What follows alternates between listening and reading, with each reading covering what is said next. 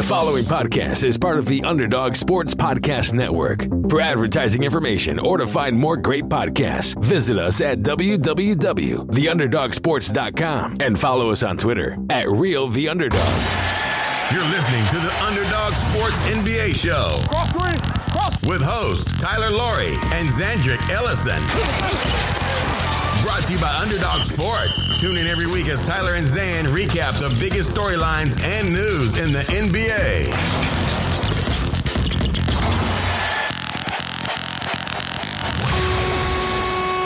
Welcome to episode 103 of the Underdog Sports NBA show. I am Tyler Laurie, and I am joined as always by my co host out in LA, Zandrick Ellison. Zan, we have some basketball. How are you feeling today? Good. I mean, like, I, I would say it's nothing short of like a smashing success. I mean, even you, curmudgeon at the age of 30, would have to agree. And um, we got so excited that we have this big plan. We're going to do a wins draft and we want to talk so much about actual basketball, but we need help. So we sent out the bat signal.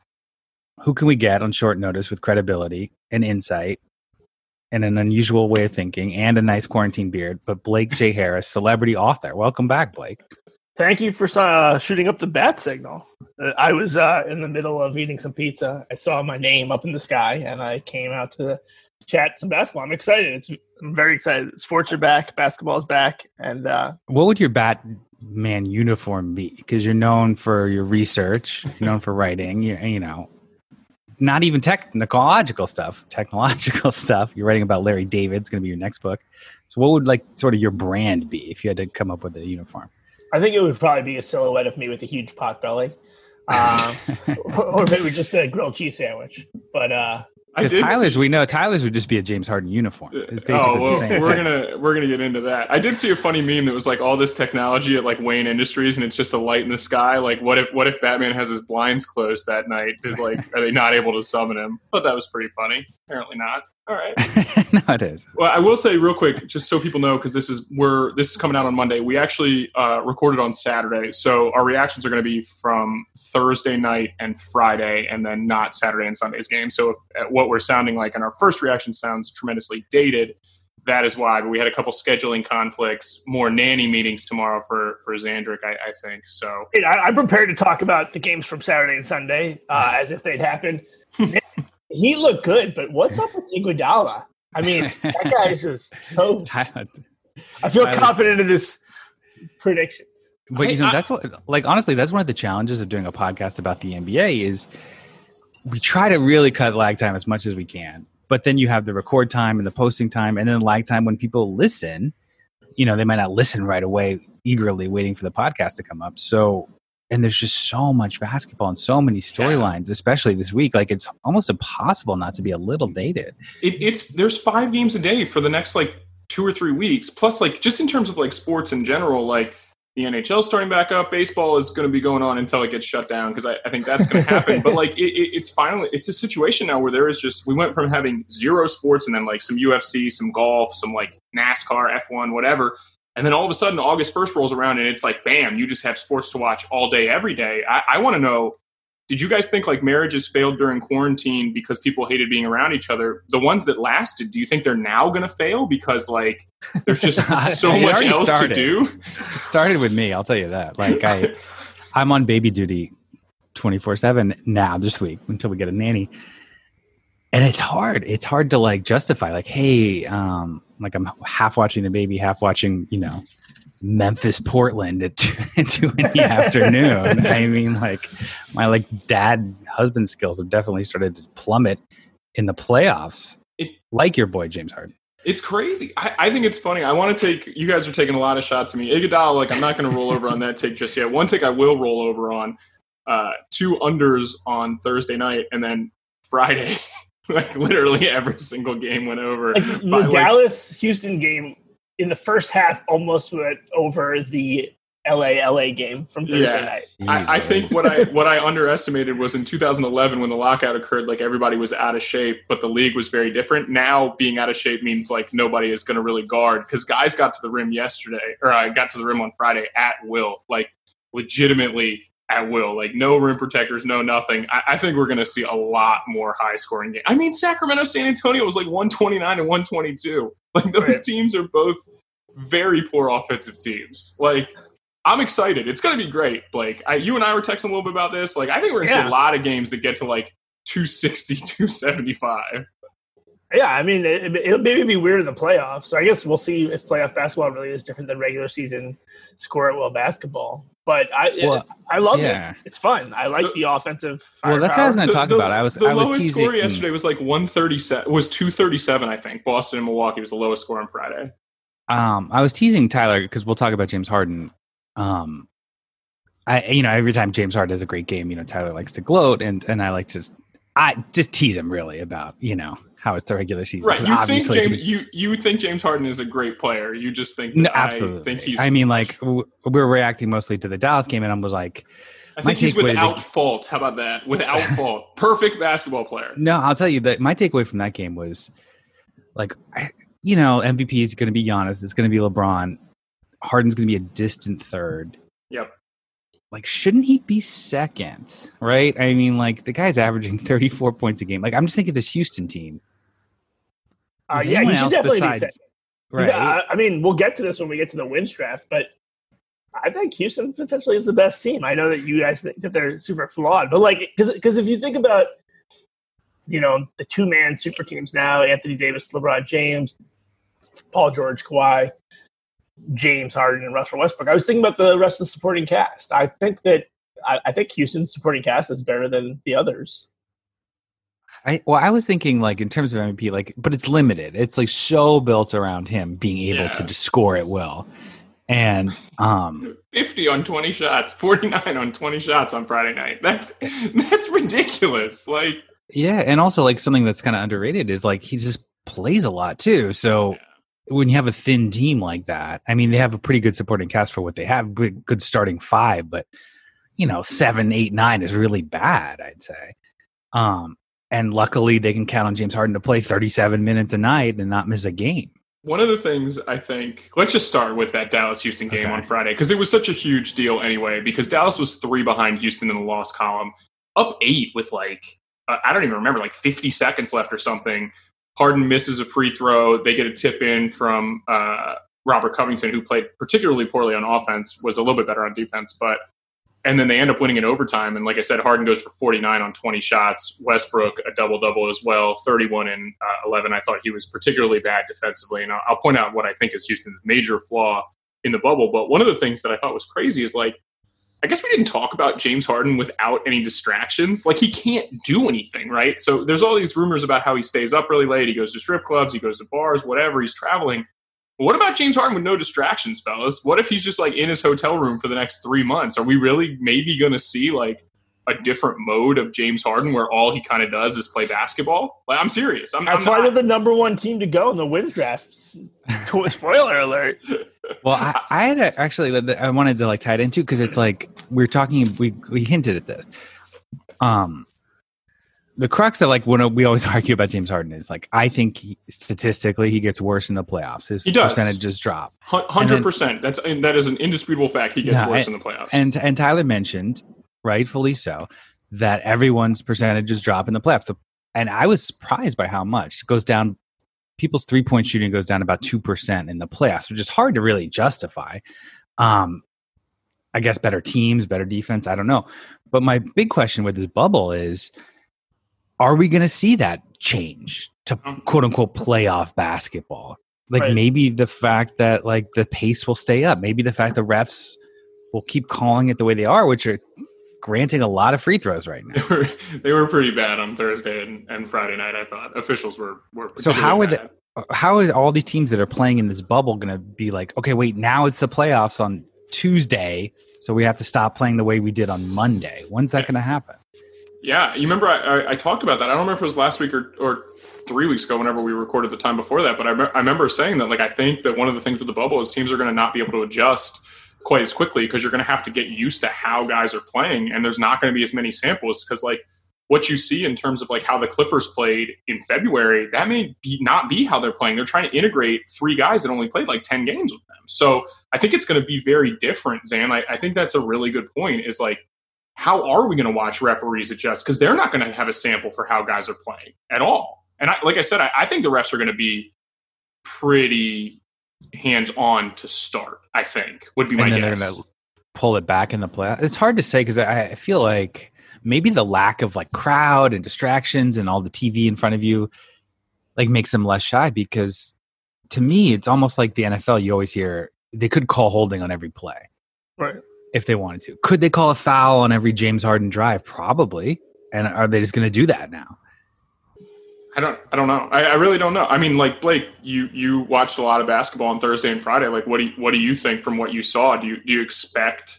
It's easy to make a knee jerk reaction, but like, do you think the way the officials called the games on Thursday and Friday is indicative of how they'll call it the rest of the way, or do you think like they need time to ramp up as well? They need time to watch film and see like, okay, we're getting this wrong, we're getting this right.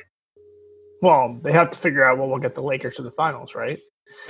no, I don't know. I, th- I think it's like uh, something that Zandrick said last week on the show. Uh, uh, I'll, I'll botch exactly what you said, but something like that. This was like a good basketball experiment because you, you know, it's sort of more of a, a more pure basketball experiment because you don't have the influences of the crowds, like, like you're saying. Um, I, I, I want to ask about something you said earlier, Tyler. You said that the Dallas uh, Rockets game from last Friday was important because Dallas was three games behind Houston. What does three like? What does the games back matter at all anymore? And, and specifically from what you're hearing from coaches and players, like like the seeding because there's no home court advantage. How does any of this really matter? Except I guess you probably don't want to play the Lakers or Clippers in the first round, though. I'm not even sure. I mean, maybe you'd rather play them early. That was it, really. Is I, I wouldn't want to play the Clippers like after Friday night. I, I don't. I'm not going to say that Dallas is like absolutely locked into the seventh spot, but they're now four games back in the loss column of both Houston and Oklahoma City for for six and seven. So I think it's going to be pretty hard for them to be. You know, they're they're gonna they're pretty much locked into playing And whoever and the two and, and just for uh, the listeners at home that are as ignorant as I am, am I to understand that at the end of the eight game seeding games or whatever they're called, um, your your your ranking, your your seeding number is what you actually go into the playoffs as. There's no more like Dungeons and Dragons situations where you're rolling a dice, and if you're within four hmm. games of this guy, then you have a chance to Oh. flop a seed. only the only the eight seed. So like essentially, what could happen is like obviously the Clippers could play worse without like Lou Williams and Montrezl, and, and they could they could fall to like the three spot, and maybe being in the seven spot's good because you end up playing Denver. Like they're only a game ahead of Denver, so depending on what we see from Denver on Saturday, like Denver could be a half game back of the Clippers going into the Sunday. play-in game stuff is so is very funny to me. Like Right. the, if you're within four games, that that part in particular. It might. It's going to happen in the West. I of mean, course, like, it's going to happen. like the it's Portland, ridiculous. like the Portland Memphis game was first of all probably the Dallas Houston was a great game on Friday night, but Portland Memphis was like also an awesome game. Like they played Yeah. everybody a ton of minutes. Like goes into overtime. Both teams played really well. Like unlike the New Orleans Pelicans, the Trailblazers Oh, and Memphis Grizzlies want to play as much basketball as possible. Oh, that man. was like that was like probably the biggest reaction I got from like fans texting and friends, just like the idea like you worked so hard to get here. You know, and, and New Orleans had such a bad start to the season and then Zion comes back and they concoct basically this bizarre like system partly to like get Zion into the playoffs. It was like legitimately only to get Zion. No, like it was, there really- was that, that's what is very funny. That No, it was like- actually just to get Zion into the Like. I actually wondered after Thursday night, Zion plays 15 minutes. They don't close the game with him. They lose by two. He was good when he was in. I mean, he still looks. He still looks. I am sure. mixed on that, by the way. But oh, he- hold on, let me let me just say this, and then I'll let you go into your Zion eating donuts on the bench uh, text messages you received from our ombudsman Dondrick Ellison. But like, it's like it was a miracle, like just because of the way they concocted. Like, all right, you also get Damian Lillard in, and that could actually cause real ripples to like the playoffs if Portland gets in. They looked quite good offensively, but like, man, do you think Adam Silver called like? David Griffin and was like, "All right, man, Yeah. what the hell, dude? Like, what, what the hell?" I mean, I Yeah. really feel like it was crazy. it's one of, it's one of my pet peeves or it's like also when people like save people for foul trouble they're like oh he's in foul trouble let's take him out for 10 minutes like that's like so just in case he can play the last two minutes of a game. Um doesn't make a lot of sense. And i get saving zion i guess. I don't know. Is this him? He's always going to be kind of hurt. I, I don't understand how he cannot Possible. be healthy right now. Um and so it made me feel dumb. It made me feel like uh, the, one of my least favorite things about the, least favorite moments about being a sports fan is when you feel like you care more than the actual people involved because that just makes you feel very silly. Like I, I, you know, I try to take everything in stride. I'm not someone who's painting my face and fat stomach at games or anything like that. But like, there's things I care about, things I think are more important than others. And when we, you know, we've been talking for the past few months, you guys on the show or us by text or me with other friends about like, can the Pelicans get in? It's set up for Zion, and then like they don't even care about it. It, it just makes me feel kind of dumb. Um, yeah. And I also, I, am curious. Like, I, I, was talking to a, a friend yesterday, uh, and he he he agreed with the decision to sort of like rest Zion. Like, well, you know, you're not going to win the championship anyway this year. He said, if you're the Pelicans, and uh, you know, you can't argue with that logic. But then I thought, like, well, then what about next year? Why don't they just not play him? Like, they're not going to win the championship next year. Why don't they get a higher draft pick? Like, right. What, if, and, and it's weird too because Alvin Gentry after the game, I don't know if you guys saw his quote, but he like totally blamed the medical staff. Like, didn't even say like it was a decision we reached together. I think his actual quote was I think I have it in front of me. It said, like, of course we wish we could have played him down the stretch, but we used the minutes that were given to us, and that's the way it is. The medical people said we play them in the minutes that were allowed for us to play him and just move on. And it's like, I wonder if Alvin Gentry's also frustrated with this because, like, obviously, I don't know if Zion's their best player. He, he probably would be in, in normal minutes. Like, Jrue Holiday's great, Ingram's quite good, but like, I wonder if Alvin Gentry's just like, man, this is a joke because like if we lose and I get fired, I didn't get a chance to actually play this guy, and like you don't typically see coaches do that. And Gentry's a pretty diplomatic dude, and I thought it was really kind of.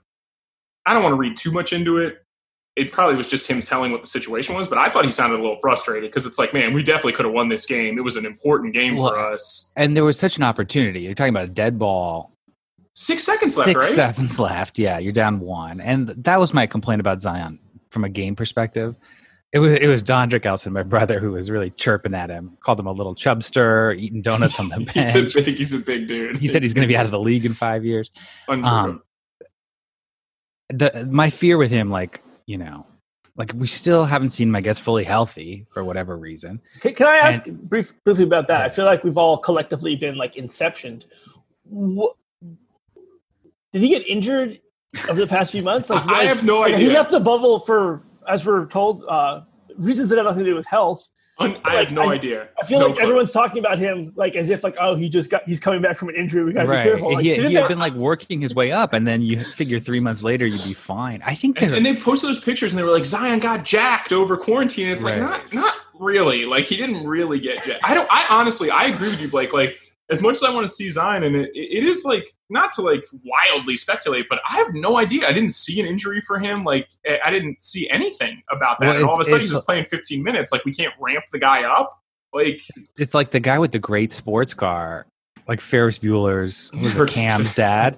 yeah, it's like you just keep dad. in the garage. Like, what's the point? Like you're just like, and you're so don't touch it. Don't you know? You can't smudge it. I'm like, what's the point of buying this? Like, I understand it looks cool um, no, but that's a good analogy. But I feel like it's like uh, Cameron's father was was like at first being very careful, and then he started driving the car around, and then he was like taking a road trip to uh, Trader Joe's. No, he was taking a road trip, and then like he went on a. then we went on a break for two months, and he came back, and he's like, "What? I never take the car out." And it's like, wait a minute, you were you were taking road trips last time, last previously. But wouldn't that be like at the end of that movie? Spoiler alert: Cameron like drives it off the cliff or something. Well, it rolls off be, the cliff, right? It, it rolls roll, off the yeah. cliff. Wouldn't that be Alvin Gentry's like last like he just plays like, Zion like 40 minutes. minutes to try to get the eight seed, and then he just never plays again. Well, well and, like, and the the funny thing in contrast is like I couldn't help but think about um, last year because when I was talking with my friend yesterday about like, well, then why basically play Zion next year?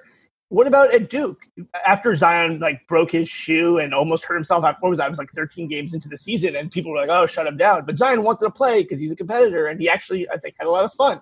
So in college, when it especially didn't count, he came back and played, and in the NBA, when it quote unquote counts, like he's not playing in these games, you know, more than 15 minutes. Tr- truthfully, yeah. like it, it, really was a, a very curious thing. Because here, here's the other thing, guys. Like I'm an analytical dude. Like I, I, like to pay attention to this stuff. But like, what's the law of diminishing returns on if he plays 15 minutes or 15 minutes and six seconds? Right. Like I'm serious. Like what, what's going to happen?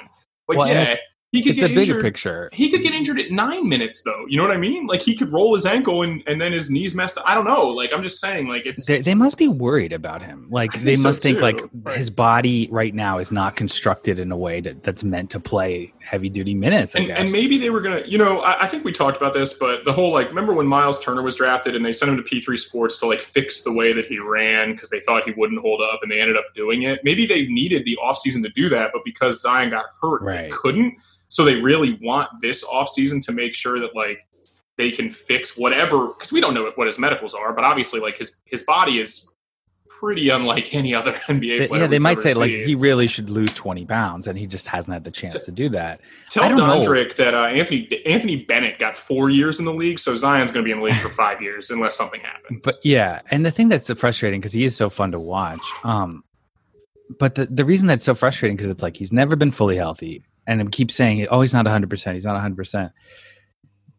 I'm just like, when are we going to see that? And then when are we going? And if if he's never hundred percent, like when are we going to see like the defensive presence of Zion Williamson? Because like Yeah. right, like I would say the the first game back, it's like he still looked like he's not really quick enough and like can't really defend the rim that as well as he should given his athleticism because he has shorter arms. I was I don't think it's a small thing. Like I saw him like whiff block shots like two or three times just because he's not that long. And I'm like, is this guy just going to be Blake Griffin, which is great, but not you know best player in the league, you know, because he has defensive limitations, he has size limitations. I think it's a good point because defense you can you can get drilled on it as much as you want in practice, but timing in games is the most important thing. Like you have to learn how to be a good positional defender.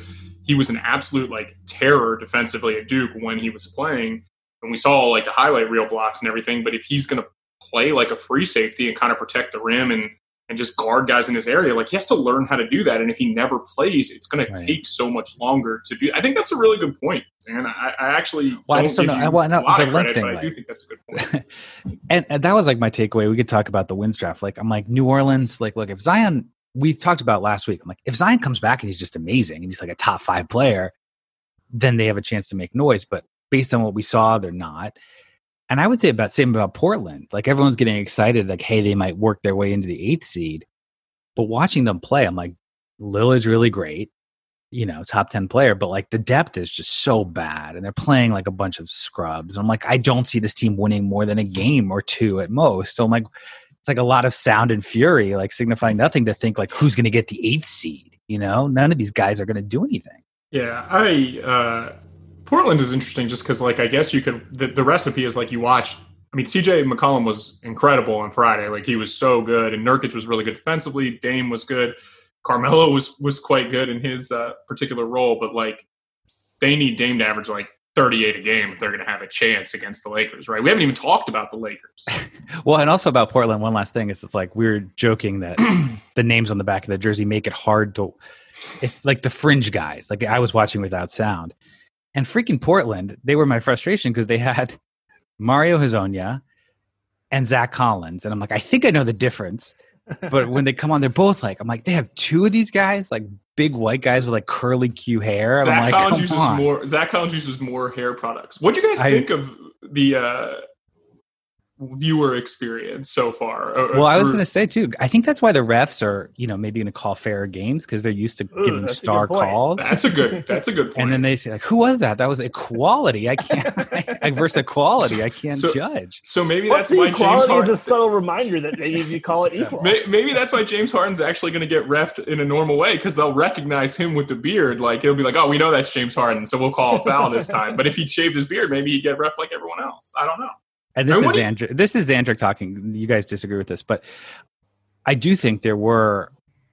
I did hear a couple of reports actually. There was like a KKK meeting and stuff like that, and and they were going to go burn a cross, and then they they caught a glimpse, and Kyle Kuzma was wearing an equality jersey, and they just totally changed their mind, and they're like, you know Why? what? Like, Like, you, makes the point. I probably have to edit this. Like that's all right. Yeah, so you should loop that because it was so funny. You got to play No, it but- twice. Well, okay. So we'll talk about the. but in general, like positive, joking about that, I thought they did a good job. I mean, NBA does not get enough credit almost for the forget the social messaging. They're freaking pulling off uh, a, a NBA bubble in the middle of like a pandemic. I mean, Yeah, come on, give them some it's credit good. for that. I- and I I, think the the- home court thing kind of worked a little bit. The crowd stuff is good. I, I kind of enjoyed the crowd stuff. It makes the game. I, I also My, think my wife was like oddly fascinated by the fake fans. Yeah, the this is, Zoom like fans? ridiculous, It's- but she could watch that. For let like me five let me ask you this: If the NBA offered the live feed with no crowd noise, where you could hear the game on like HBO for ten bucks for the ne- ten bucks a month, like thirty bucks for the next couple months, would you guys pay for it to hear an unedited version of what guys say to each other during the game? Is it all like social justice messaging? that they say to each other? I don't Because if not, then I'll pay the uh, I'll pay the ten dollars to hear actual game stuff. No, I, I I think they've done a good job so far. I, They've done I- a fantastic job. I mean, I don't know. the social justice thing is interesting just because, like, it is. I, I wonder. You know, we we've only seen two, seven games, right? We've seen that. That's what we've seen as of our time of recording, and it has been talked about a good bit. I didn't think in Boston and Milwaukee that it was brought up quite as much, and I just think Mike Breen is a little bit more. He's just like better at announcing basketball games, so there's not as much dead air. And Van Gundy and Mark Jackson are just constantly crowing in each other's ear about God knows what. So, like, I actually thought that was interesting in terms of a Friday night E ESPN game. But do I don't think it's going to continue like this, Blake. Like I, I think, and, and when I say that, I mean it's like top of mind of every broadcast. I think by the time we actually get in and there's real basketball storylines to talk about, it's not going to be so kind of stark. I would say, and I, I don't think it like destroys the broadcast. It's just and it, and it's good if not. people who are watching care about it. But the problem with this is the fan group is largely an echo chamber of people that agree with this anyway. So like it's I don't know. I I, I don't know. I think No, it's no, but I good. think- I think fine. the, you uh, know, like I, I, obviously, uh, it, it it ruffles my feathers a little bit, but I think the the the, the counter argument to what you're saying that would be the counter argument to my point of view is that it's it's not it's not really about speaking the echo chamber. It's about speaking to like the kids of the echo chamber. 'Cause Right. If I was a That's a good kid, point. yeah, it's a good point. It's a good point. seeing this happen, I'd be like, wow, that's you know, And- but to be clear, real Giannis quick, cares a lot about equality. That that's something I should care about. So well, to be clear to your comment that like it ruffles your feathers, it doesn't ruffle your feathers to see people talking about social injustice. It, you think like the message, you think the messaging is muddled a little bit as well. No, Like you no, think there's yeah, a I mean, here's a good example. I, I I I care about social justice, and there's other causes I care about, and I write books, and in between the chapters, I don't take breaks to say, "Oh, now I have your attention. Now I'm gonna like deploy this message." I, uh, I it's more of like I guess like an old school way of thinking. Like I grew up in a pre-social media, pre-internet era. Like I think that I I don't think shut up and dribble or stick to sports, but maybe when you're actually dribbling, stick to the dribble. like that's kind of what I think. And like I know that that's a personal taste, so I, I'm aware that a lot of people Yeah. Well, and some people, and I respect that. some people don't like when you know NBA podcasts talk about politics, but we're not talking about the politics. not- of. We're talking about the basketball. This is an ex- Yeah, I this is we're- part of the viewer I- experience at this point. It is. You Right. can't argue with that. They've made it part of the viewer experience. So it's like their ratings were good on Thursday night. I, I think they got like three and three and a half million, three point four million tuned into Lakers Clippers, and obviously it's a huge brand. It's LeBron, it's Kawhi, even though Kawhi's not a big draw. They moved the game up an hour, which did do well. But typically Thursday night NBA Western Conference games are only doing like 1.2, 1.3 million. So like that's a good number for them. Right. But I like what Blake said about maybe it's for the kids. Like, and it's just like sort of like soaking it in and making it like the new normal. Cause like, Well, I don't know about you guys, but I had Theo directly in front of the television for 12 hours on Friday to make sure. And, and he literally he came away and his first words were, how many more?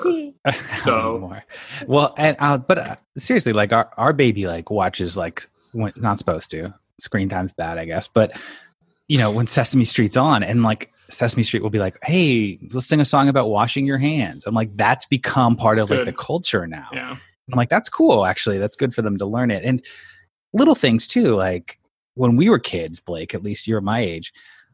I, I never really heard anything about like, hey, let's stop bullying. Like bullying's bad. Like, I feel like that's such a big part of like childhood now. When we were kids, it was just sort of like you know, throw you to the wolves. That was just Well, part of the experience. Right? When you guys were kids, people had to bully in person. Now, now there's so That's much. Like, it's a little true. different. Now people are not afraid to because they don't have to like walk up and face that's their probably why bullying is the the stress against bullying because it is so much easier to bully people now. I think Yeah. via social media. That's I, wa- I, I want to go away from that in a second. I want to talk about the three favorites before we jump into the wins draft because we, we're about halfway through. But Right. what are your guys' thoughts on so Clippers Lakers Thursday night and then Bucks Celtics?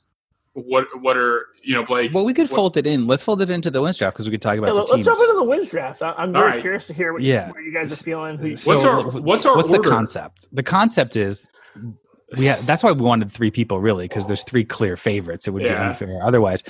But we're just basically going to pick a team in a snake draft style, and you get one point for every playoff win only.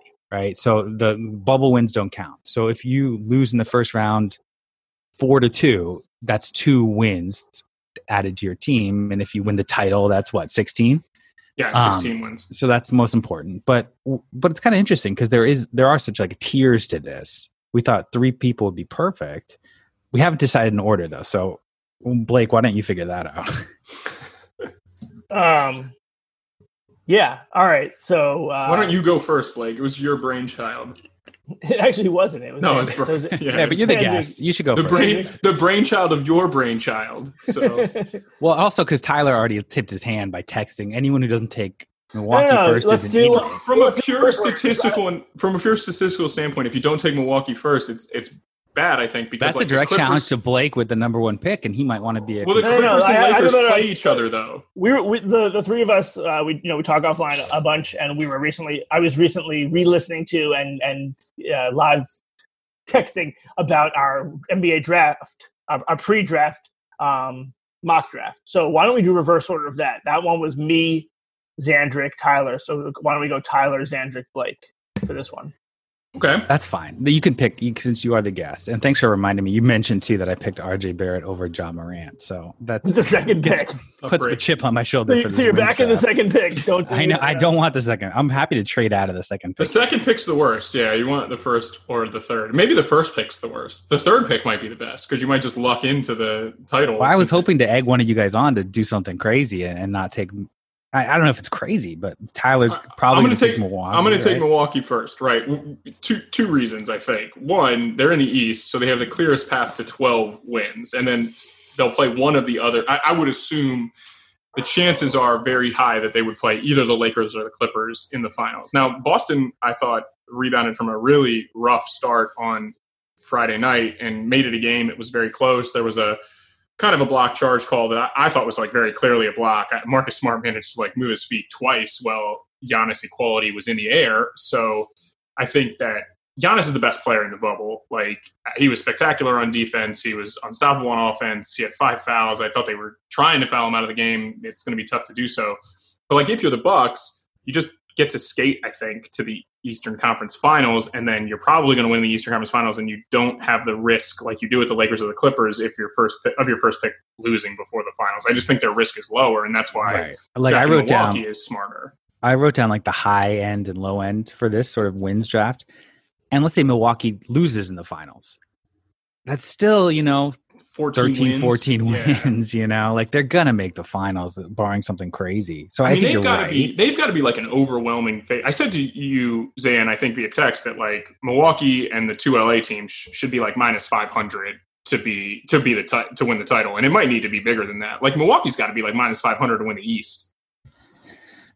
yeah. And I They're came away not, from but the, they should be. Like I came away from this first weekend thinking Milwaukee's going to win the title. Honestly, like my thought process is just like the way that teams are constructed now.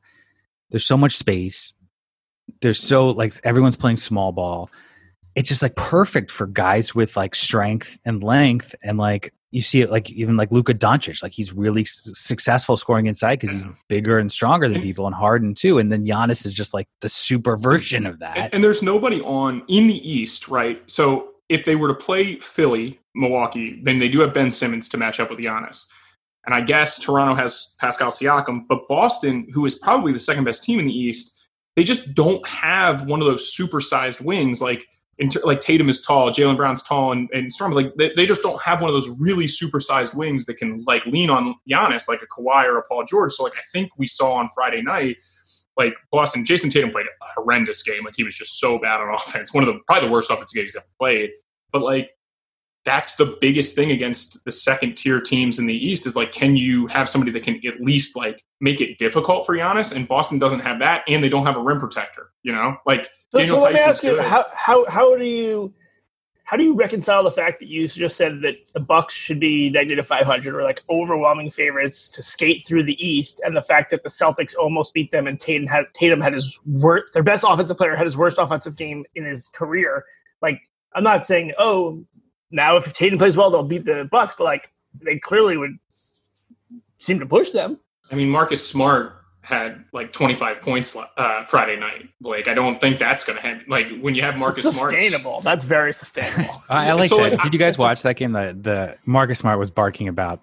They had a couple of controversial calls to keep you. I, I thought the refs game. were terrible, b- Yeah. both sides of the ball. To be honest with you, They were in playoff form to keep their star in the game. That's for sure. But he was screaming. There was the and one late in the game on Jaylen Brown, and it was clearly a foul on uh, Brooke Lopez. I thought, but Marcus Smart they picked up the hot mic and he was screaming, "That's on Giannis! That's on Giannis!" There was like a minute fifteen to go. They were down three.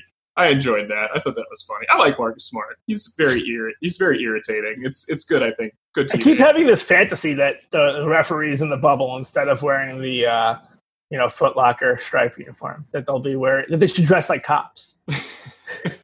It would um, really like help with the imaging. But if they also had referees, they were acting both as NBA refs, but then also as like coronavirus monitors. So like they were keeping, they were like also in a perimeter. Like if you were just like, that'd be really funny like Callahan- cafeteria. yeah, like Eddie Malloy's like not refing a game that day, so his job is to like make sure nobody leaves the ball. He's like sitting at like a that'd be uh, very funny. like a ticket gate at the beginning of Disney World. I, I don't know. I, I agree with you. I think like the team's equities, I would say, in terms of winning the title, run like closer than you would expect, right? Like I don't think like Milwaukee's not eighty percent to win the East, but I think that it was pretty clear. Like because Khris Middleton didn't play great last night, right? And that's it's game number one for these teams, and I think that that's where I would say that I would expect Milwaukee to get better, right? Just like you'd expect Boston to get better. So I don't know. I agree with you in the sense that like Jayson Tatum played awful and Boston had a chance to win. I, I just think that they're going to really struggle in a seven game series because I think you need to build a wall against Giannis, like let him shoot.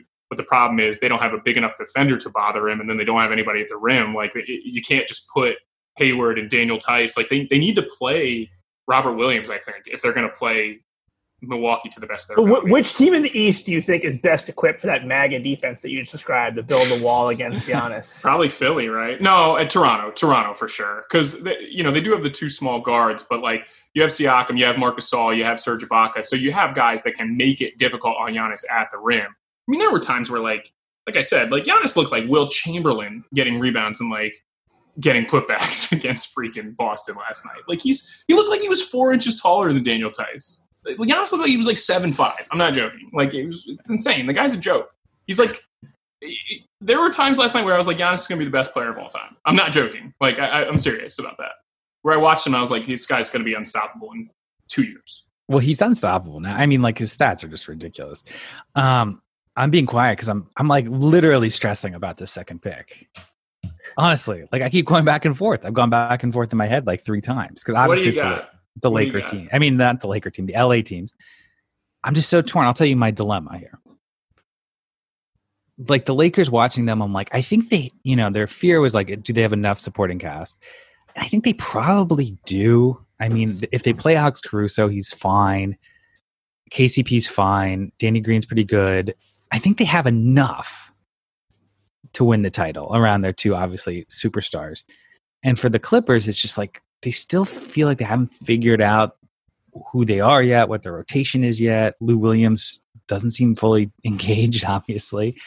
Um, so I don't know. And then you also factor in if you talk about a wins draft, the Lakers are going to be the first seed, and they'll have an easier time versus the eight than the Clippers against whoever the seventh is. I don't know. I'm really torn. I'm I don't think the Clippers are there yet. I still think they need a lot to figure out.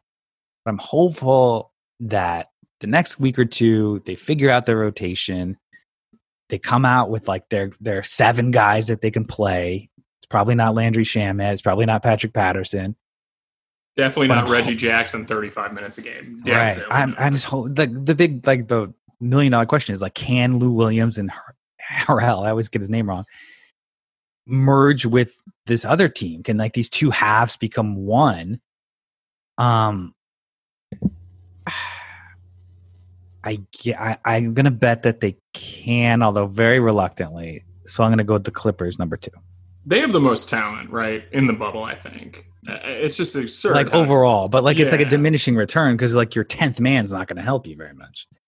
They also probably are the most susceptible to injury, I would guess. If Kawhi gets hurt, I, I think Kawhi is so important to what they do on offense and defense at the same rate. Like, I I don't know. I See, I, I was thought, thinking the Lakers were more susceptible in this sense. Like, yeah, if, if they lose hurt, one of the two, yeah, they're really going to fall. I mean, the big trump card, right, for Lakers Clippers, which we saw Thursday night, Lakers won by two. In the third quarter, Kawhi and Paul George were literally killing. And then all of a sudden, uh, LeBron was very, very good down the stretch, very good defensively. Anthony Davis was tremendous on offense. It's it's insane to watch Anthony Davis play. He, he reminds me a little bit of Kevin Durant in the sense that, like, when you watch him, it's it's like shocking the way he moves and the skills that he has at his size. Yes. But that's the one trump card that the Lakers have over the Clippers, right? Is that they have Anthony Davis and the Clippers have nobody to guard Anthony Davis. it's it's wild to me, and I think that in a matchup, he's he's been great in the matchups versus the Clippers or so far this year. Do you think Anthony Davis can be great enough in a seven game series that the Lakers can overcome that yes. talent discrepancy? yeah, I, I mean, not to like jump on maybe potentially Blake's pick. Um, I every time I watch Anthony Davis, I come away like, is this guy the best player? Just because he can do everything.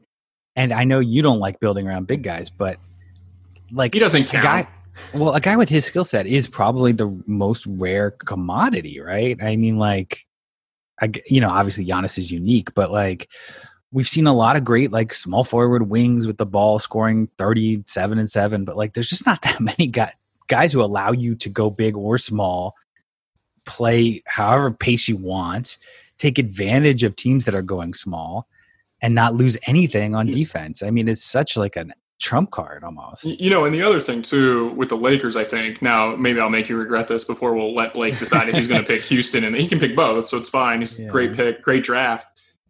LeBron is not the type of star. I, I, kind of thought at the end on Thursday night, and we kind of joked about this, not really joked about, but like Kawhi can get stuck. Like he can put his head down and he's like, I need to score. And he, he really was great as a passer this year. He, he improved it, it, it in that regard, I thought. But he's not tremendous as a playmaker. You can get him, you can double him, you can make the ball get out of his hands because it sticks a little bit. And and but LeBron is the type of guy that like if Anthony Davis is just going supernova for two and a half months LeBron is going to make sure that he continues to do that. Like he'll just feed him the ball. Like LeBron doesn't need to be the guy that scores tons of points. He he will he will be perfectly fine if Anthony Davis averages 40 and 25, I think, and they win the title. Whereas I think with some other teams, like there isn't that necessarily like clear delineation between like stars. And I think like that's part of what makes LeBron both, you know, why people don't like him or think he's not a killer, but also what makes him great is that like if we may really see Anthony Davis be the best player in the bubble, like it's very possible because LeBron will allow, uh, will allow that to happen. And with the Clippers, I just think Kawhi is going to try to be a killer again because that's what he does. And I think like that's his reputation. And it might end up hurting them because they may not be able to integrate yeah. their guys correctly in this short period of time. Yeah, just, he, we we said it too. Like if he, he's like a robot in a way, but like he doesn't have like the fluidity, like I don't know, mentally basketball IQ wise, where it's like he seems like he's in two modes. He's like, I'm gonna score, or I'm not gonna score. Yeah, you know, or I'm like, gonna pass. Yeah, uh, exactly. yeah. Like he he kind of makes his decision almost ahead of time. Um, I mean, it looked like that on the last play on Thursday right. night. Like it was but very it's happened odd. before. Like he just doesn't have like the vision that LeBron, like you said, like LeBron is always going to make the right play, basketball wise, whether it's the right with the media or the fans or not. Um, so yeah, it is scary. But I my takeaway is like Kawhi's just become such a good shooter. That's something LeBron has, has still not had. So like I just think maybe he can play that way and win, you know, if, if the supporting cast is there. We saw it last year. I mean, like I I trust him to hit these shots. We're on um, uncharted um, territory where there is like a very good chance that there are several players who are better than LeBron James in this current bubble and he's situation. healthy as long as he's healthy. But who knows? And so that leads us to the third pick. It's it's a nail biter here. I mean, Where Blake's picking go? the Lakers with one of his picks. Well, yeah, yeah. yeah no, go, I'm picking I'm pick picking the fourth. Rockets first symbolically because I want the because they're going to win the championship, so I at least want them to be my first pick. So I pick the Rockets, and then I'll pick the Lakers. Let's talk about the Rockets for a second. Uh, I think so tremendous. James Harden The guy's the best. Uh, Russ is going to be a problem, I think. Uh, I, I, think you can spread the Rockets out very far and take advantage of Harden and Russ's ball watching. And it, it seemed like Dallas did that on Friday night, where Luka just pushed in transition, got in the paint a ton, and then obviously Porzingis had a great game. But like, I'm worried about the Rockets from what I saw on Friday from a defensive standpoint. They seemed so much more with it, so much more switchable.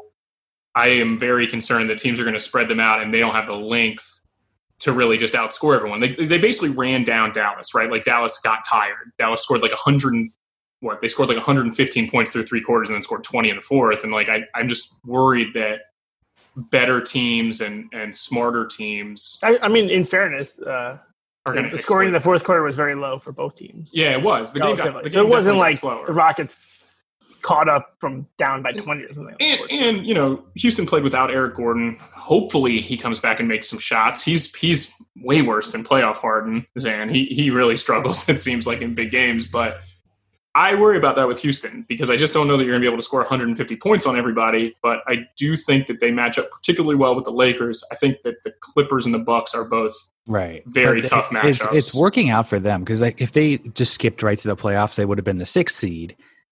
That's a tough road. You have to beat Denver, you have to beat the Clippers, and then the Lakers. But if they're going to get into the four or five range, which they are now, you're going to play Utah or Oklahoma City. That seems like an easier win. And then, as you said, the Lakers are probably a better matchup for them in the second round. So, you know, those are two of Blake's teams maybe going head to head in round two.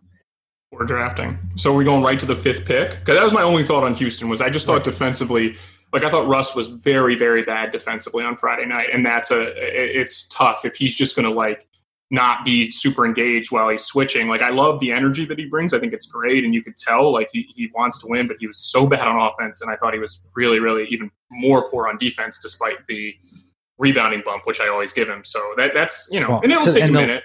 And to the Lakers and Anthony Davis's credit, like Dallas made a point at a certain point in that game to be like, "Hey, Houston's really small. Let's throw in Boban and go to him in the post." and like really try to take advantage of their lack of size. And obviously, like that's not a sustainable long term strategy because Houston's probably fine with that. But if Anthony Davis is that big guy and he can actually be aggressive and, and score inside, get a lot of offensive rebounds, and control the glass, like then the Lakers don't lose much defensively. Yeah, um, you're right. You're right. So if they can shoot, it depends on shooting, I guess. Okay, and, and so they, they tried to do that before the NBA shut down. Houston and LA played like a great game where Russ was was really good, and I think that we saw that with Anthony Davis. Um, okay, to speed it up, so with the next pick, it's this is tough. This is another tier probably. I'm always in these tough positions. Teams you can consider record wise: Toronto, Denver. I'm going to go with Boston though, and my logic is. no, uh, That's a good pick. No, but Blake said it too. Like, how did Boston stay with Milwaukee? I'm like, I just think Boston's really good. They are I mean, really like, good. You know, you talk about top five offense, top five defense. They have a lot of wings.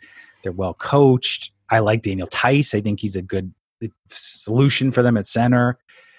Um, I think they have enough talent, and I'm. I think they're low, a high floor too, because if they're the three seed, they'll probably match up with. I'm banking Indiana should be in the first round win. Yeah, this is a good pick. I think they can maybe probably 50 50 at least beat Toronto in the second round. And then they'll probably lose to Milwaukee. But hey, that's 10 wins in my pocket right there. So I'm going to take Boston. Yeah, I'm pretty mad about that because Boston does have the better draw because it seems very unlikely that the, the Sixers, if they're going to be taken seriously at all, need to finish in fifth. Uh, I'm going to take Toronto as the second pick, I guess.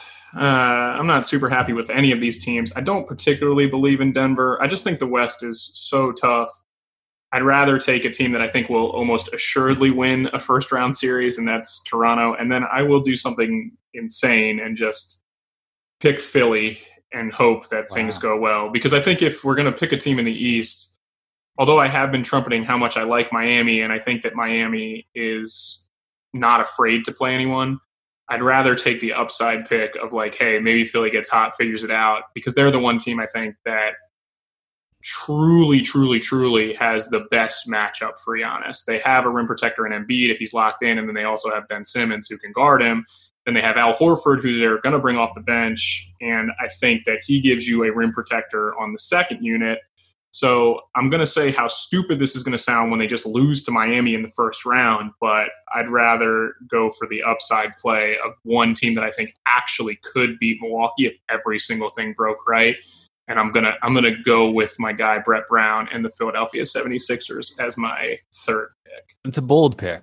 Um, and you said good upside there.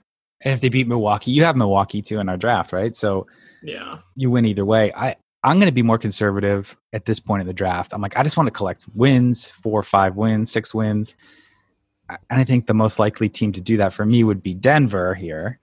I think if they're the three spot, as long as they avoid Houston, you know, and if they drop down to four, they might, might have problems. But if they're stick at three, they'll win the first round, then lose in the second round. But hopefully that's five wins for me there, six wins maybe. So I'm going to take Denver with my next pick. Real quick, the play-in round does not count as a playoff win, right? Like we're not counting if Portland beats Right, right, right. once and then Memphis wins, they don't each get one, correct? Correct. Okay. All right. That'd be a good lesson for the NCAA tournament to learn. We're not buying that your playing games count as like NCAA tournament wins. Nice. Yeah, very they try annoying. to make It's- that happen? Like that was the first round. That is, they Yeah. still they still do that. They, Yeah. they if you It's go like look uh, at, seven seven rounds of the NCAA tournament. Yeah, but If- the first you- round is like two games on Tuesday night. yeah, if you go online and you look at it, it always says like the first round games now are listed as second round games, which is like super super annoying. Like just take away four spots. Like just let it's whatever. It's the story for another day. All right, Blake, you get two picks. Uh, I'm going to take uh, Andre Iguodala and his cronies in Miami. Um, and I am also going to take the team that's going to beat Z- uh, Zandrick's Nuggets. I'll take the uh, Thunder. Wow. What's your logic with the Thunder? I mean, I know they have a good collection, but how do what do you think their path forward is? It's just a pick on Chris Paul. They have a better matchup. Like Denver and Utah are definitely better than are definitely worse than like Houston and the Clippers, right? So you would pick a team that has a, like a chance to win a couple games, I think. Yeah, it, it, we're talking about now teams. You know, maybe you win a round one, but Miami's the sneak. Miami's the sneaky pick here because they're just so solid, and like if they do play Philly in the first round, like that's just going to be an absolute slugfest. Yeah, I think I think Miami's a great pick. I think Miami's closer to Toronto and Boston in terms of just quality. I think they're like right up there. Um, it's just a, maybe a tough draw if they have to play Milwaukee in the second round. Um, that's why I didn't consider them that that high. And now I don't know. This is a tough one because now you're talking about teams that I don't think are going to win the first round. I think maybe I'm just biased because I watched them last night and their offense is so freaking good. Hold on, hold on. Sorry, I just got Yeah. a call. It's, uh, the Utah Jazz are calling me from the green room. They were invited to the draft day, and they're like very embarrassed that they haven't been picked yet. Rudy Gobert said he's sorry for the causing coronavirus in this pandemic, but he's not Yeah. sure why. Why are we not getting picked with the number four seed in the West? And then he said, "Is it the great Rodney Dangerfield who said, I want some respect?" They actually and they won a game on Thursday night too, and it's like whatever. Yeah, they could win a first round. They're probably the most likely team to win a first round, so I, I could debate them. Um, gosh, yeah, maybe you're talking me into him just for this that Rodney Dangerfield bit alone.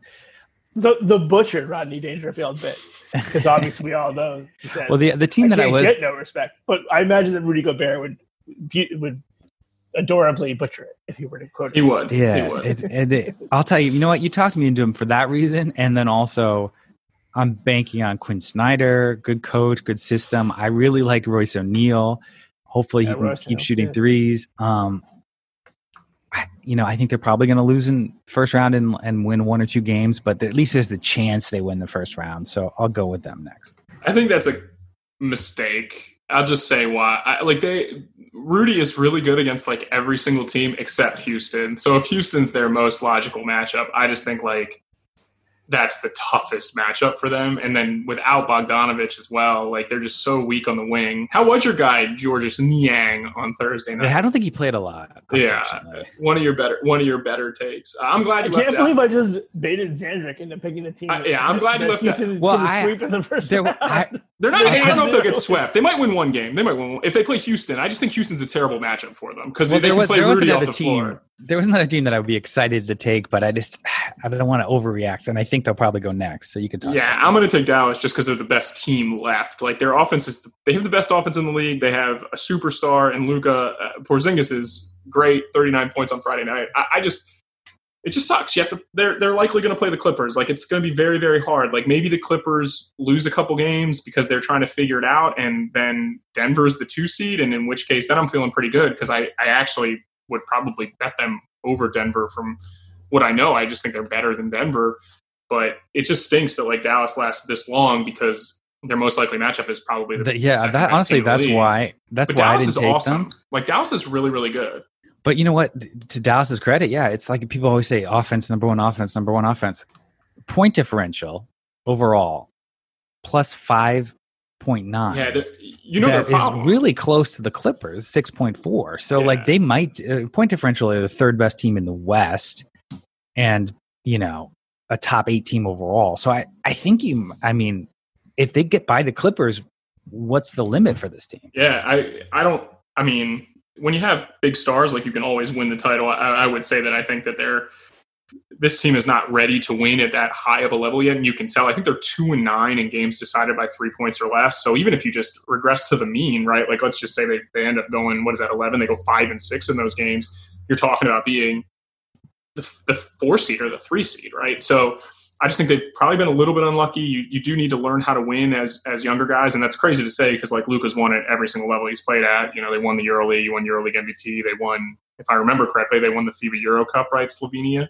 So like, I think they're ready to go, but I, I just said like I just don't think they're better than the Clippers, and that's the only problem. If they can somehow find a way to play someone other than the Clippers in the first round, I would be much more excited about this pick.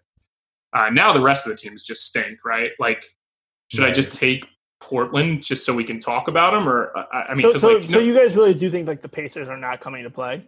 I know that we kind of like like they don't have they, right they, don't have Sabonis right, and then like Victor Oladipo wasn't going to play, and now he is going to play, but like T.J. Warren's hurt. Like I just think their team is their roster isn't the Brooklyn Nets, which is the most hilarious like roster I've ever seen for a team that's going to make the playoffs. But like I just don't. Indy to me is just like they're just not that good, right? Like you would you would think like Portland and Memphis, I think, are both better picks than than Indy, right? So you no? want to go Portland? That's your next pick? I don't know. Probably should pick Memphis, right? Just because Memphis is probably statistically I can't give the like Milwaukee Bucks like statistically you guys are dumb and I'm smart and then I pick a team that has to win two games instead of a team that has to win one right I, I think so, Portland's more likely to beat the Lakers in a few well this games, is like your upside floor, ceiling? I don't know. I, I, really don't know. Honestly, I could flip a coin on it. I think both teams are quite good. I think Memphis uh, would. Jaren Jackson was really good. Not a great draft take by you, Zan. By the way, he was pretty freaking good on uh, Friday. But I don't know. I guess I'll just take Portland just for the upside play and because it's fun. Like I would like to see Damian Lillard against the Lakers. I, I think that would be a super fun series. I think they would probably beat Memphis twice, but it's hard to say.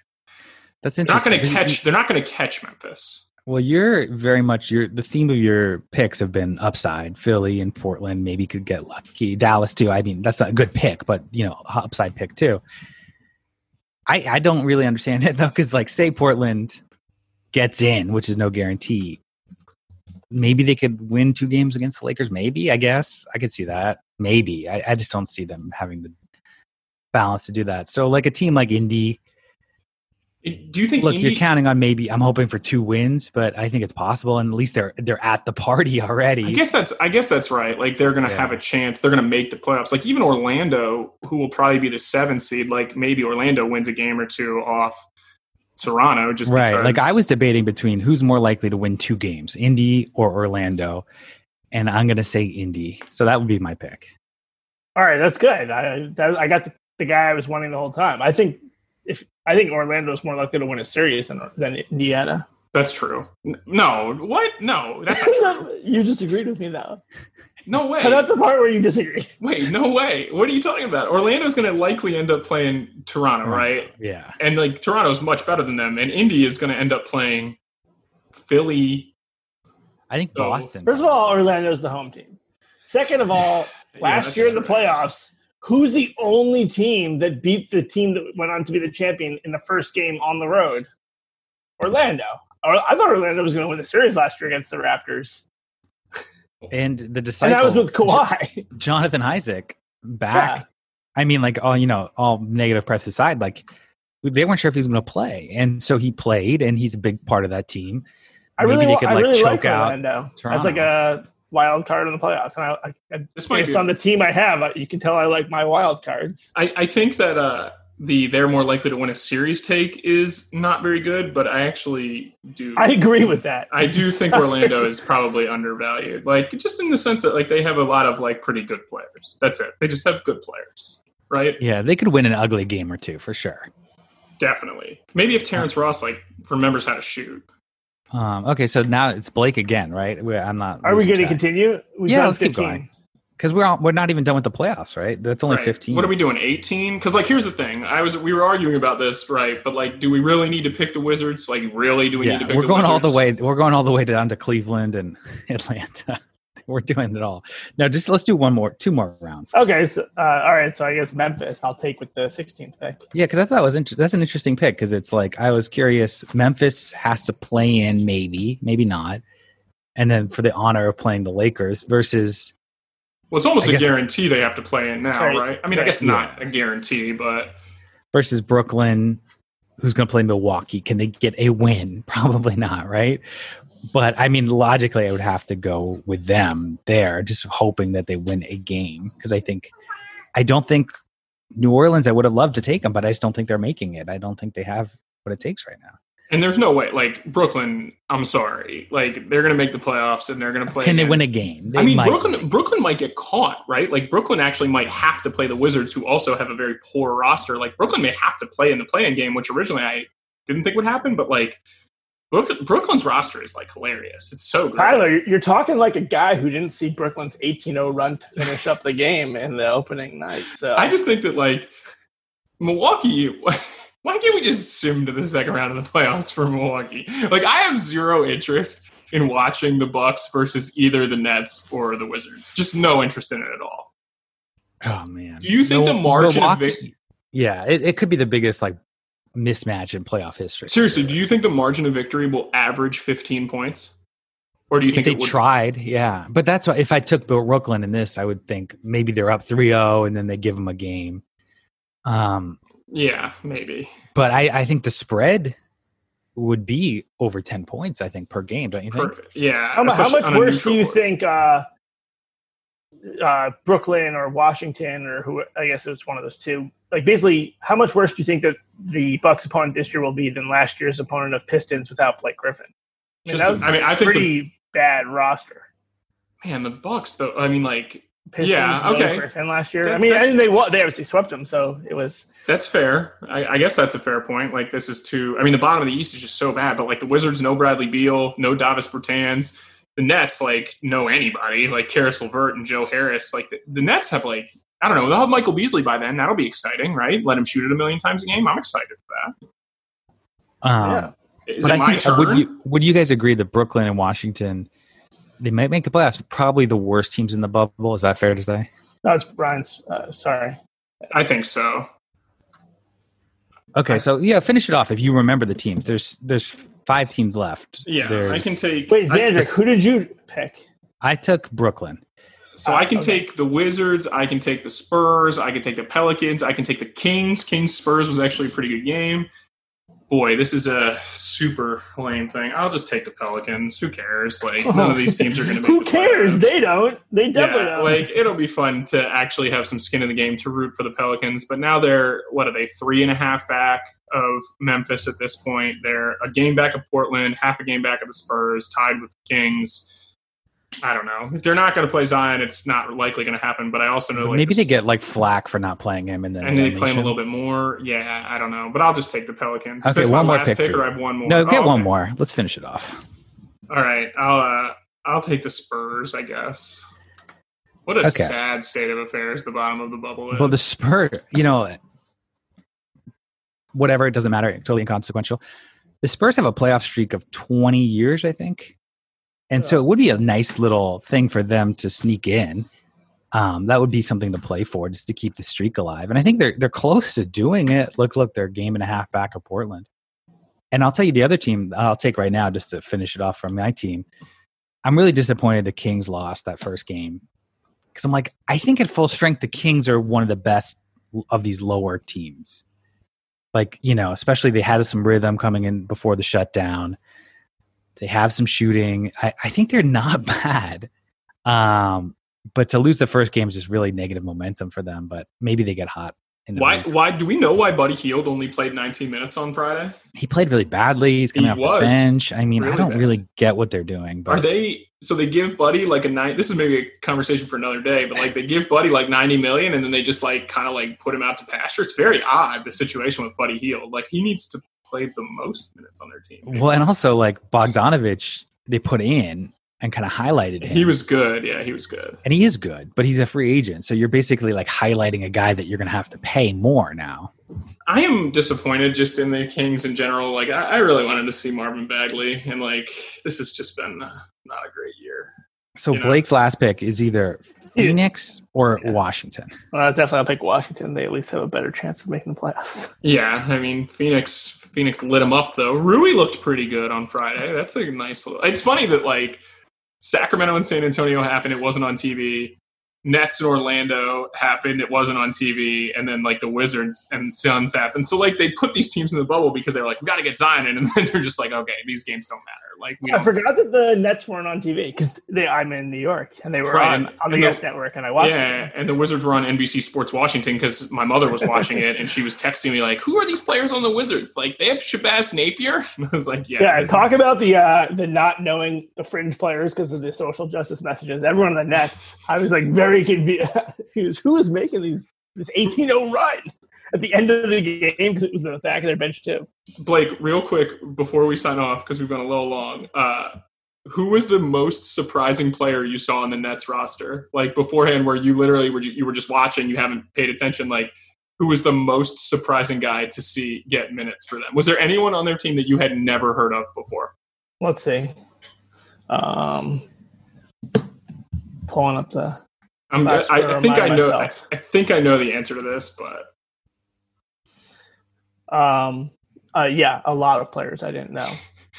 Jeremiah Martin and Donta no, Hall. I knew. Martin went to LSU, right? No, that's oh. that. This is Jeremiah Martin from that was yeah. This is put him on the list of guys. Yeah, yeah I didn't know Jeremiah Martin.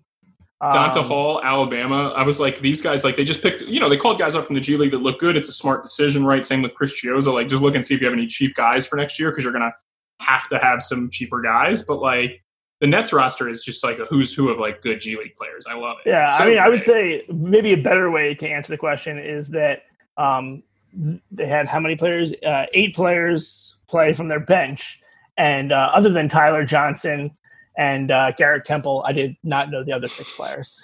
and then, well, the good news is they'll get Jamal Crawford, they'll get uh, Michael Beasley, so it'll be you know it'll be great. We'll, we'll I'd rather I like it this way better. I liked looking up the players and Anyway, let's do like, recap. Is this is this like a major league scenario where like a bunch of underdogs yeah. like pull it together and win? I mean, the Wizards are the same way. Like the Wizards roster is uh, uh, just a who's who of like who are these people?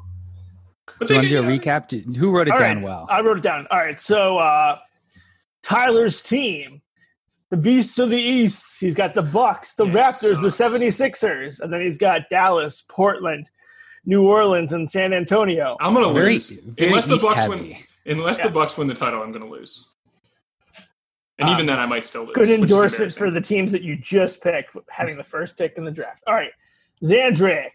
He's got the Clippers, the Celtics, the Denver Nuggets, the Utah Jazz, who were getting very stiff and angry in the green room, Indiana, Brooklyn, and your Sacramento Kings.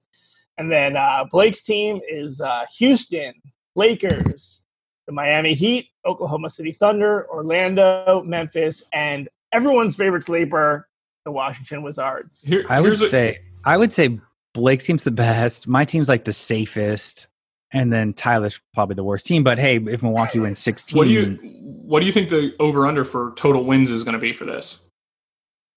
I don't know. You just have to figure out the math of it. What is no, it? I'm, yeah, How I'm saying like you you know like, but you don't know how many games are going to get played. Is the point? Like you know how many wins are going to happen, right? 16 wins, Right. for, but you don't know. Oh, like- that's true. So if you if like I, I was thinking if I picked Dallas and I, I had the Clippers, I would hope it would go to seven games. exactly. So you get seven wins if you get both. That's but I'm true. saying like, so what do you think? What do you think the winning team's going to have? 55. Hmm. I didn't really do that math uh, there. I did write them all down in terms of expected totals, though, so I could do the math. Just a thought. Um, I mean, just I was just curious, like, 'cause Yeah, you, again, should- you you don't know, but I- I'm throwing I'm throwing out one prediction slash word of caution. So I think that you said that the Clippers on paper are probably the best team. May, uh, obviously, Maybe. they're they're amongst the best teams. They're very good, and I think that if this was a non-Corona world, I think they would have won the championship. But I think that uh, this is you know me playing armchair psychologist with no degree. But I feel like they are a team that is like when the brightest lights the biggest stage is there. They turn it on and they're ready to rock. And because the whole situation is very weird and there isn't like a brightest light, it's like you're not gonna have Jack Nicholson there. You're not gonna have like like all the pomp and circumstance. I feel Yeah. like they're just kind of gonna be a little lethargic about it. Uh, be, being robbed being No. robbed of Lakers Clippers in Staples Center is kind of the biggest bummer of this. I think. I mean, there's a lot of bummers, obviously. Yeah, what's the 100,000 people COVID are death dead. count? Like, that's yeah, it's that's a bummer. It's I, I was saying that. I was getting there. I was getting there. But in terms of an NBA standpoint, like I mean, Zan, you live there. Like, how crazy? I mean, obviously, there's way more Lakers fans, but I'm sure there's a bunch of bandwagon Clippers fans. Like, it would Not be very. really. Honestly, like I would say, the, the LA is like at seventy five percent Lakers at least. Which is like. Clippers Lakers in LA, I think. I, I feel the same way here. I like, I, I, you know, I'm pretty reclusive, but like, I don't think I've met a single Nets fan in the tri-state area. I know that like they're the new thing, but like, I've never met anyone that's like, like people still like the Knicks. and It's sad. Like, are you? uh You mentioned this earlier. Like, you you're not going to like paint your body or paint your face for your book. Are you interviewing Patrick Warburton? Oh, that's a great, great segue. Of course. I just was curious when you said that. I was like, man, But for, yeah, that's Putty. Putty and from Blake, Seinfeld, Blake, yeah. He had a pretty funny thing. I, Got a I think I sports sent it to you guys that like, uh, you know, I love finding archival material. So I found like the Hollywood Reporter special issue from the day Seinfeld went off the air, May 14th, 1998. And in it, a lot of the cast members and producers and people in Hollywood wrote messages like, oh, thanks for the memories or, you know, congratulations. And Patrick Warburton's ad was very funny. He made a, his, joke was that he could only afford a quarter of a page. Uh, unlike John O'Hurley, who plays J. Peterman, he bought a full page. Um, so Putty was always. I'm, a- I'm a Oh. long time Putty fan. I mean, the whole O- the whole Larry David book is really just like a Trojan horse for me to talk to my heroes and people who, who did things that I think are really cool. Yeah, and if you missed that episode, Blake like announced. I'd like to say on our show, he didn't on our show, but we mentioned it again that your next book's going to be about Larry David. A lot of insight, a lot of interviews are coming, and it's going to be a while before it comes out. But people can follow you on Twitter or buy your other books to kind of prepare. But like a whole inside, I don't think it's ever been done behind the scenes about Larry David and, and Seinfeld and Curb Your Enthusiasm. It's like totally up our alley in our household. Yeah. Try well, and especially, and what makes it so fascinating is that so much of that sh- of both shows of Curb Your Enthusiasm, Seinfeld, truly are based on real life things, like whether it's Larry David actually being involved in a who can avoid masturbating for the longest contest, or even just very little things. Like I think I maybe I should clip I shared with you guys of um, one of the writers. Uh, his wife was on a ski retreat with another couple, and the husband shushed her during the song "Desperado" because that's his special song. Like So all these the little show, things. So uh, I, I- I like that aspect. Uh, the the, uh, the funny thing too, and the funny thing, uh, that's the episode I believe where Jerry is trying to get tickets from Alec Berg. Alec Berg, yeah. And Alec Berg is a, a guy I've been interviewing. He's one of the greatest uh, working writers, showrunners. He does. He co-created Silicon Valley and run, ran that, and runs Barry. Uh, co-created with Bill Hader. So a lot of fun. You know what I was thinking, scenes like about Seinfeld, that makes that so important, is like sitcom stands for situational comedy, um, but I think with uh, the exception of Kramer, like the characters are pretty normal, right? I mean, maybe they got more exaggerated over time. I don't but, know. like, Given the state our country's in now, there's got to be some Kramers out there. Like that guy might not be Kramer himself. Cosmo Kramer might not be that far fetched.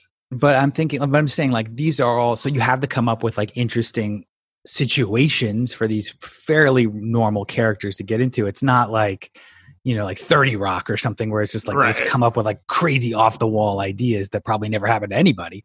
Like you actually do need interesting Right. situations. Well, that that that was the that, that's what's that was the thing that was so great about it. Like the, the Seinfeld writers had a had a standard. The, the, any idea that they have, they believe has to be funny when you tell it to someone else. So it can't just be like this is the episode where a new neighbor moves in. Like what's what's funny about the new neighbor? It has to actually be funny. And so much, so many of the episode ideas, especially the like B and C stories, whereas like they were telling like uh I says, "What's it like to work with Jerry?" And Jerry, one of the writers would say, "Oh, I remember one time he came into the writers' room and he was complaining how he had just been on a date with this woman and she was driving him crazy because she wouldn't take a, a bite of her pie." And obviously, that ended up being an episode. And it's just a million little things like that because it, it, it was real life stuff. Like you're saying, it, it, has to be grounded in some reality, unlike Thirty Rock, which is also a great show. Um, Yeah, and, and those are great shows too, but they're they're more like watch this crazy character do something crazy. But like even that the pie thing, I'm like that could have been a could have bothered George, it could have bothered Elaine or whatever. Like it, it's just something that could bother you on a date, you know? One Um, interesting thing that I, I, I had made this observation a few years ago. It's certainly not a groundbreaking observation, but uh, however grounded or crazy or whatever you think of the four core Seinfeld characters, it's it's interesting that all that all four of them do not have siblings because it's very rare that four Yeah. friends. I mean, all all three of us have siblings. Like I think that that added to the show in a way. Like it made them distant from family and, and I don't know. I it was think they just did mention they did mention Elaine having a sister though. Yeah, and George mentioned having a brother, but uh, obviously they they didn't. they didn't like- show them. But I It think wasn't part. they- It wasn't part I of the show. Yeah, I think it it also was not part of like the canon. I guess I could find out for sure. Like I feel like by the Yeah, end of the show, something they, will- none of them actually did have siblings. Or you know, wouldn't Elaine's sister come to the trial of the century Well, or something like? And then also something You'll get you to know, ask that question, Blake. That's the best part about this is you can actually bring that up and see like why didn't you write it like that? Well, and I'll tell you Yeah. something. This is kind of like nerdy thing to talk about, but you know, network sitcom. Oh my god, those are lame, right? It is so freaking hard to do. I'm looking it up. 180 episodes of a show, and like I, you know, thanks to Netflix, go back and watch shows like The Office, the the American Office. I'm like, you could see a dip in quality, and you know, they're searching for storylines, and you you see like Community. I like Community, but there's they were kind of running out of steam, and they would even make fun of how they were running out of steam. Um, and Seinfeld, I think, got a little worse, no doubt. But like to do 180 episodes of like So much. situations of four people in New York, it's like so freaking hard. Well, I mean that, I- I that's recall- initially what attracted to me about the story was like Larry David and has proven it with Curb and other aspects of his career. Like one of the greatest comedic minds, one of the most talented, one of the most able to succeed in the parameters you're talking about, where every week it's put out a show. But but he chose to walk away from Seinfeld on why, and largely it was the burnout of you have to freaking do 22 of these, 24 of these for like you know over 30 weeks of the year, right. Like, and that's why like I, I hate like you know look the bbc office is great but what was it like 12 episodes it was really short, yeah, right? It was two seasons. six season episodes. people people love freaks and geeks i love freaks and geeks 18 episodes Yeah. like what would freaks and geeks have been like that like was at least a- hour long though. I right Well, but like in season six would have been good i don't know But that's what I was going to say. Like everyone talk, you know, let's just use The Office, right? Because I would guess that people that are a bit younger and didn't grow up with Seinfeld would say that like The Office. If you asked them, like, "Hey, what's the best like actual sitcom?" Like a lot of people would say The Office, right? And they had a ton of episodes, but there was a huge kind of like seasons two. Season two was awesome, right? Really, really good. And then by the time they got into like seven and eight, like the show had definitely lost its fastball. But I never hear anybody really say that about Seinfeld, especially not people that watched it live. well i think i think it i think it suffered a little It bit definitely got worse. left yeah. um maybe blake will get into that in his book i don't know if you can say that or not maybe i would be But you and I if- had this argument, uh, not oh, the discussion offline, because like I think that you know, from like an art critic standpoint, I would say that it got worse. But actually, at the time when I was a 17 year old kid, I thought that the broader stuff on Seinfeld, like the hello and the Yeah. Merv Griffin set, which was very ridiculous, like I that was like totally up my alley. So I See, I was I was more sophisticated as a kid. Yeah, I I, I thought it played a little broad.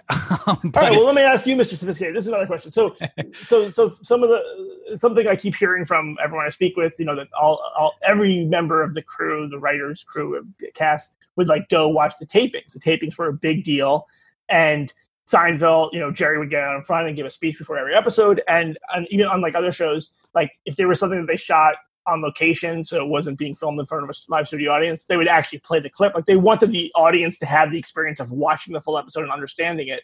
And anyway, the long-winded way of saying that there's this reputation for laugh tracks being like very stupid. And personally, I prefer an you know a single camera show without a laugh track. But like, why? It's not like they added the laughs. Like they were filmed in front of a live studio audience. Those laughs are people laughing at. Oh, I, I, didn't. I didn't. I didn't know that. Okay. Oh yeah, I attended a Seinfeld taping, um, and I heard somebody else. Wait, does have either of you ever had your mother win a contest and appear on an episode of Seinfeld? Did that happen to uh, you? It happened yeah. to Sandra. Wait, Zan, your mom was on an episode of Seinfeld. What episode? It's a kind of. A, a you can tell us after the. You can tell us off the air. Yeah. No. She she had a speaking part. No, like, no, no. I'll, I'll explain. No, she she lucked into a speaking part, right? No, not quite. It was um, so they it was like a school kind of thing, like charity, whatever, donate to the school. Um, and one of the prizes was you get to be an extra on Seinfeld, and you know, for Jewish parents in LA, what a what a thrill.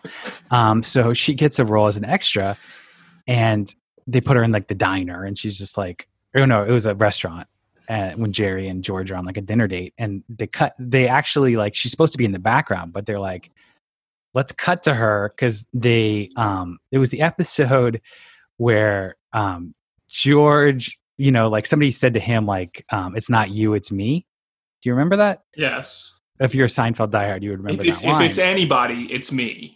Right. No, it's not you. And he says, me. and he says, no, I invented that. He said, I yeah. invent. Yeah, he said, I invented right. that. If it's anybody, it's me. And they have like sort of like this callback later on where they're at a restaurant and they have they're with this lip reader, um, because she's deaf, played by Marlee Matlin. Marlee Matlin, yeah. And then they're watching a couple break up, and they cut to the couple, and then Marlee Matlin says she's saying it's not you, it's me, and that woman is are Mrs. You, Ellison. Are yeah. you serious? Seriously, yeah. He told me oh this like three weeks ago. I was, I was like, I got to interview your mom. This is the most mind blowing thing I've ever heard of. Because like, yeah, but I mean, if you, you about watch like, the show, you actually you very much remember Marlee Matlin saying like she's saying it's not you, it's yeah, me. and they cut to her, which for an extra like that was a big deal. She didn't have a line per se. They don't actually show her per saying se. it per se. Wow, you what she a, had a line. It was just voiced by Marlee Matlin. what a what an unbelievable episode of the Underdog. Sports Do you want her in the book? She'll. I'll negotiate her. All right, we've right. gone super super long. Email Blake. He'll send you a free copy of his book. Uh, that goes for everybody. The thousands of people that email him. Yeah, uh, for sure. And NBA bubble. We're going to try to do once we get this nanny situation out. I think we're going to try to go twice a week so we can avoid lag time. But for right now, just Mondays. If you open your phone on Thursday mornings and see episodes then that means we got it we got it sorted out. So but right now, just Mondays basketball. Everybody's happy to have it back, right? Yeah, Official. We're all excited. You can see her in our voice. Very excited. excited. to have it back. I have some gripes, but overall, NBA. Final thoughts. Silver, one, one final word from everybody. Mine is equality. Mine is uh, pre-order Blake's books. Go buy Console Wars. Go buy History of the Future. Uh, check out his stuff back with How Did This Get Made? Cool interview we know of about Money Plane. That uh, is it out yet, Blake? Not yet, right? It'll be out this week. Yeah, so Sorry. a lot of lot of stuff. Great interview with Andrew Lawrence, who you might remember is the youngest brother from Brotherly, Brotherly Love, the youngest Lawrence brother, Joey Lawrence, Matt Lawrence. Uh, my word, the word on the back of my jersey is meritocracy. Wow, shots fired. I'm just picking Lori. We're not going to take a stance. Uh, but anyway, it's it's fun to have uh, sports bag. It's fun to go three man booth. I, I, always enjoy it. And uh, guys, it's always a pleasure. Thanks for listening to the Underdog Sports NBA Show with your host, Tyler Laurie and Zandrick Ellison. Tune in next week for more NBA storylines and news.